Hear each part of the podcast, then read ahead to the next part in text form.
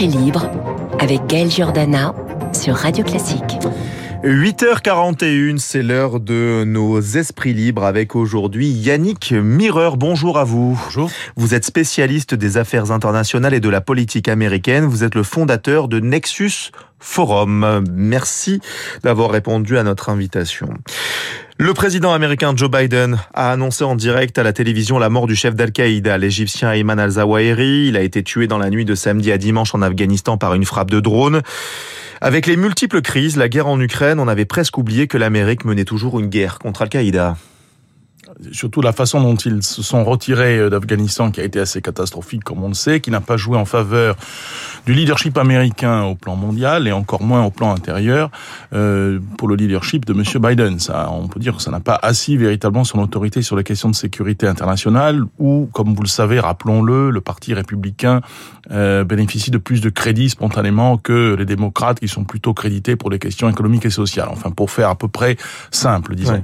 Euh, donc, ça tombe à pic, si je puis dire. C'est une euh, excellente nouvelle euh, pour une équipe de sécurité nationale qui est soudée, très expérimentée, peut-être pas nécessairement très créative, parce qu'il y a un effet, comment dirais-je, de, de, conformité entre les différents acteurs de l'équipe de sécurité nationale à Washington, la Maison Blanche, le département d'État, euh, le Pentagone euh, et les organes de renseignement, bien sûr mais on peut dire qu'ils peuvent, euh, en tous les cas, euh, prétendre à une certaine efficacité dans la continuité, puisque rappelons quand même que l'élimination euh, de Ben Laden lui-même sous le mandat de Barack Obama avec Hillary Clinton comme secrétaire d'État. Donc c'est un petit peu les mêmes les mêmes personnes qui poursuivent le travail, si je puis dire, à quelques mois d'une élection qui sera en les, les fameux midterms, les, élections, de mi-mandat, les élections législatives de mi-mandat, oui, qui sont annoncées perdantes pour les démocrates, qui tiennent la majorité au Sénat d'un fil, euh, c'est une excellente nouvelle. Alors, est-ce que l'effet euh, ira jusqu'à novembre euh,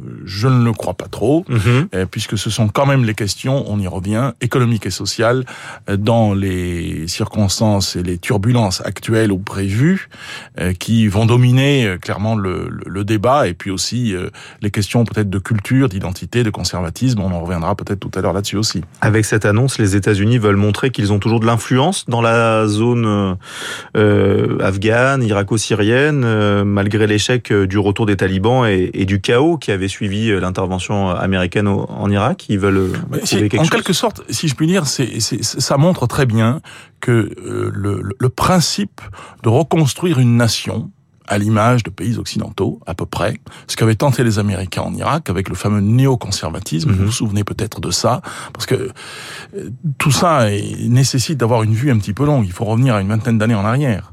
Euh, reconstruire l'Afghanistan, un pays extrêmement compliqué qui a perdu sa monarchie dans les années 70 et qui depuis, avec l'invasion soviétique, euh, le phénomène fondamentaliste, poussé d'ailleurs par les Américains pour lutter contre les soviétiques dans les années 80, sous etc.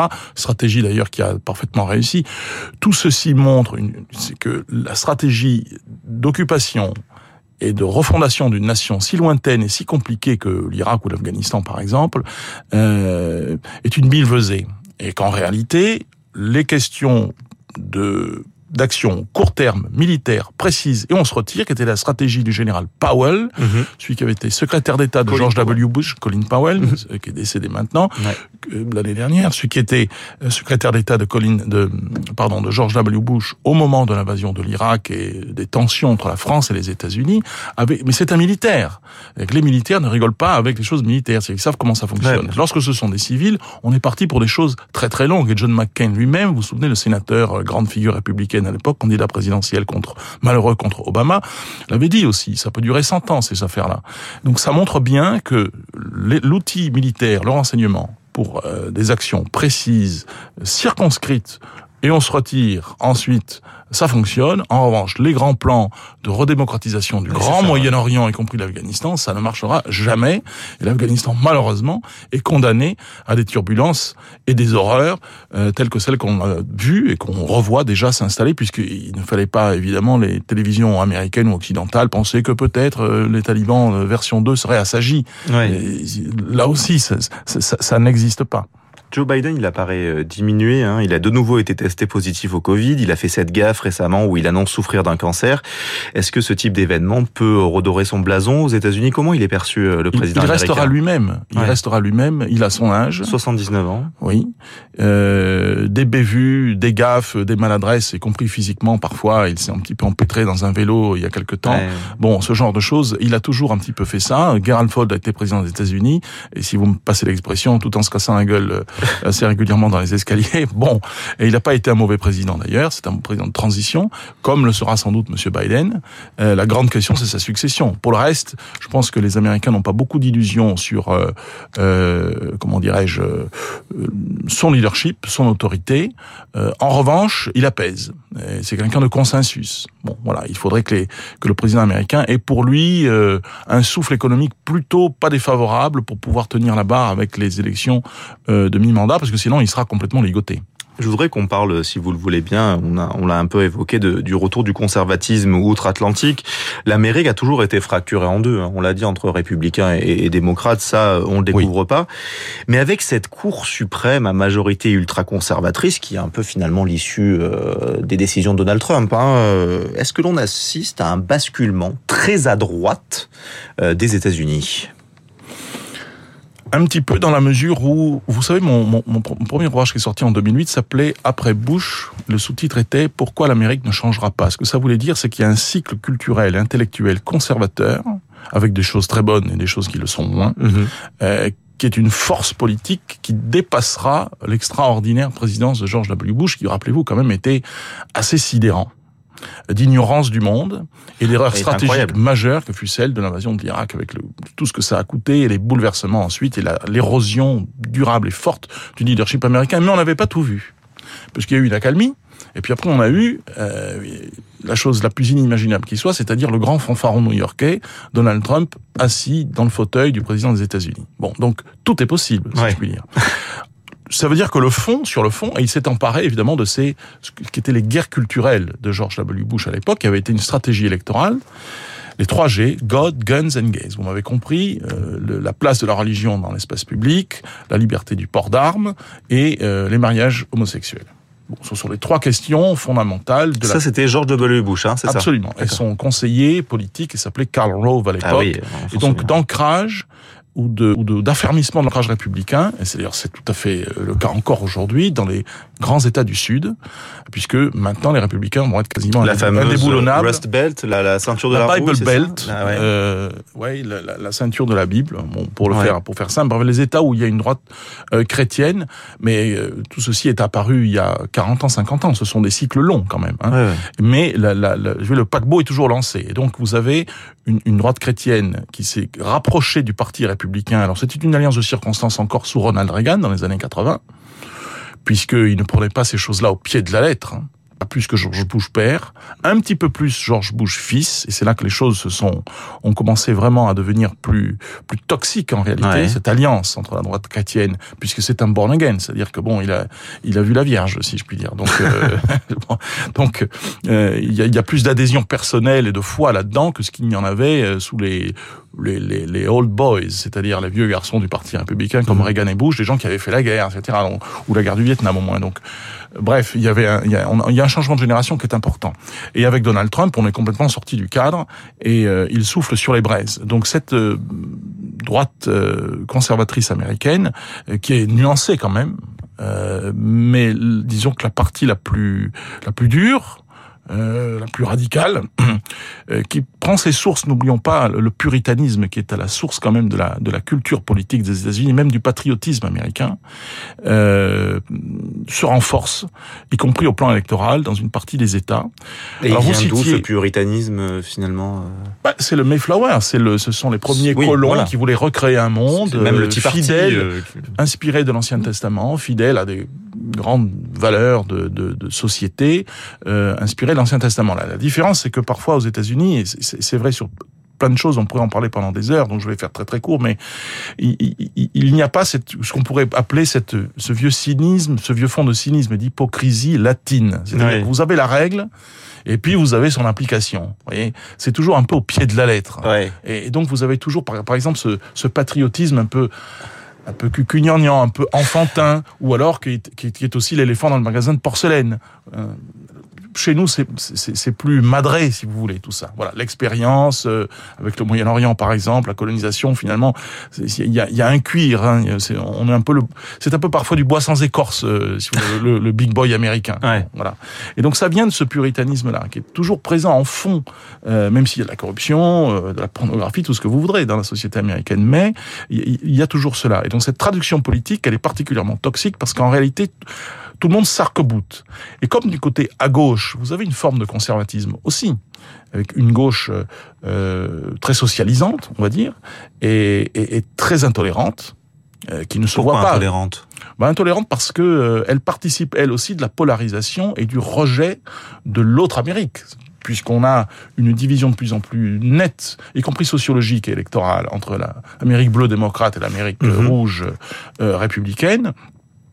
Euh, il ne faut pas penser que ce sont que les conservateurs américains et les républicains euh, qui sont euh, ceux qui pointent du doigt, ceux qui refusent tout accord, tout tout Vous parlez de la culture à gauche, c'est ça, ce côté voilà, vous avez, le alors là, vous avez cette fuite en avant. hmm. Si vous avez le Trumpisme d'un côté, vous avez la fuite en avant wokiste, de déconstruction de tout, Mais il y a, il y a mise en accusation de ce qui est milieu. Il y a bien un entre-deux, en- ben, il y a ce une qu'on gauche entre-deux, il y a une droite entre-deux. Mais ça, c'est l'électorat. Donc vous avez, Ouais.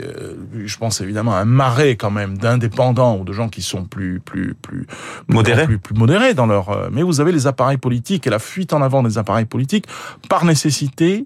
Un mélange de nécessité, de conviction, et donc c'est très difficile de réconcilier cela. Alors heureusement qu'il y a des personnalités comme Joe Biden qui ont toujours fait les ponts, euh, mais ça devient de plus en plus difficile de le faire, et puisque vous parliez de la Cour suprême tout à l'heure, bien évidemment, les, les- les nominations ont été faites sous M. Trump, donc on a parfois un petit peu ces, tous ces membres de la Cour suprême comme ultra-conservateurs. Ils, disons qu'ils sont conservateurs, sauf qu'il faut voir bien une chose, c'est que les décisions que prend la Cour suprême, elles sont d'abord euh, des décisions de droit, des décisions d'interprétation de la Constitution, donc ils sont débattables, et d'opportunité des mouvements dans la société.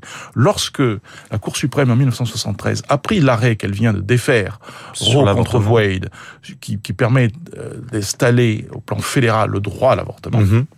elle l'a fait aussi parce qu'il y avait un mouvement dans la société à cette époque-là, hein, l'IVG chez nous, etc., qui était euh, dans les pays occidentaux, un peu comme post-mai 68, qui était un mouvement euh, très net dans la société, une, une, une attente de la société. L'attente de la société américaine aujourd'hui, elle est plus complexe, et il y a une sorte de retour à la priorité aux États.